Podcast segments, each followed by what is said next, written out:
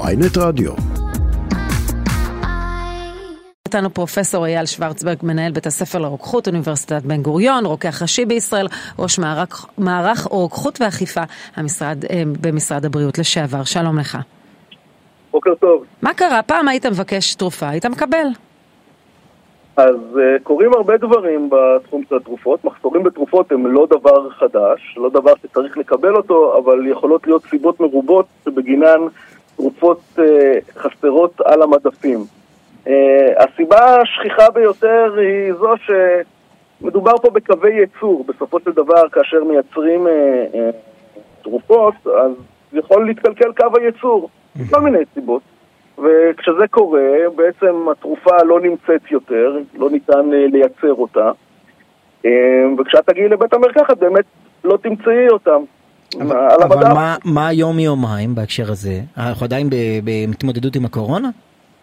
לא, אנחנו לא התמודדות עם הקורונה, אנחנו עם בעיה שהיא בעיה עולמית, היא לא ספציפית למדינת ישראל. פגיעה בעיקר בקווי הייצור, יש שרשרות הספקה שנפגעו כתוצאה מהמלחמה גם באוקראינה, ויש גם עניין של חוסר כדאיות כלכלית אצל חלק מהיצרנים להמשיך ולייצר, במיוחד תרופות ישנות וזולות שאנחנו קוראים להם גנריקה. זה לא עושה אותם פחות טובות חלילה, כן? זה בעצם אותם תיקים של תרופות המקור, כאשר בעצם אין יותר סיבה אה, למכור אותם אה, מבחינת כמו, החברה. כמו שאנחנו מכירים מחברת טבע, שברגע שהיא איבדה את הפטנט על הקופקסון, שזה היה ההכנסה המרכזית שלה, היא איבדה חלק נתח משמעותי מההכנסות שלה, והיא צריכה לקייל אה, אה, את כל החברה מחדש. אה, כן, הבעיות בטבע היו טיפה יותר מורכבות מרק הקופקסון, אה, אבל כן. הן עדיין קיימות. אבל, כן. אבל, אבל לא, אני רק אומר שאנחנו כישראלים מכירים את, ה, את המצוקה הזאת של חברה, שזה לאו דווקא איזה ציניות מוחלטת, אלא באמת ניסיון של חברות להתמודד, חברות תרופות, להתמודד עם סיטואציה מחודשת. ו- ו- ו- וצריך גם לזכור שכאשר נוצר מחסור בתרופה, אה, באופן טבעי ילכו לחלופות שלה או לאותם תרופות שהן כמו התרופה שחסרה. לצורך העניין, אם התרופה המקורית נקרא לה בשם איקס, התחיל החומר שנקרא פרצטמול, שנמצא באקמול ובדקסמול, ועכשיו חסר על המדף.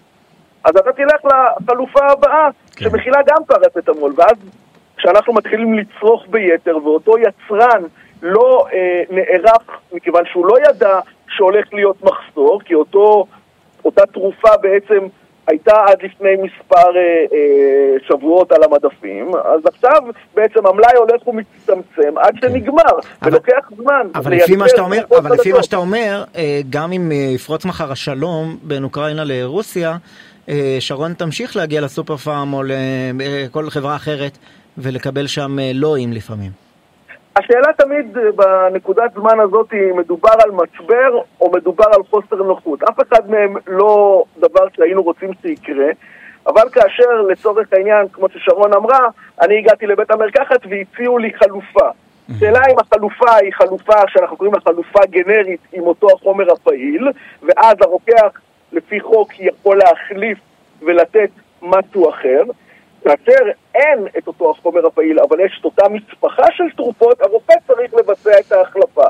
עכשיו, כשאנחנו מדברים על תרופות לטיפול בתסמינים קלים, כמו חום או כאבים, זה נוצר חוסר נוחות, ואני לא מכיר מצב שהיה חסר לגמרי, אלא פשוט אפשר היה לעשות הספתה מתרופה אחת לתרופה שנייה. בקיצור, זה אי נוחות, אתה אומר, אנחנו מדברים על אותו חומר רק בשם אחר, יכול להיות שזה מדובר רק באי נוחות, אז נתאפק עוד קצת. פרופסור אייל שוורצברג, תודה רבה לך על השיחה. רק לגבי הנושא של... אם, אם אפשר עוד נקודה אחת, אמרתם לגבי העלייה של מחירים, אה, זה פחות אה, קורה ככה במציאות, מהסיבה שהמחירים של תרופות הם מפוקחים ונקבעים על ידי משרד הבריאות, mm-hmm. ולכן אם אתם רואים שיש איזושהי עלייה בתור צרכנים, ואתם רואים שהתרופות, המחירים שהם עלו, צריך לדווח למפקח על המחירים שנמצא במשרד הבריאות, כי זו הפרה של החוק. טוב לדעת, תרופות, גם תרופות ללא מרשם, כל סוג של תרופה? כל, כל סוג של תרופה, מחירי תרופות מרשם, הם נקבעות... לא, לא, אוקיי, דיברנו על דברים ברורים. תודה רבה לך. תודה רבה לך על השיחה. פרופסור שוורצברג. יום טוב.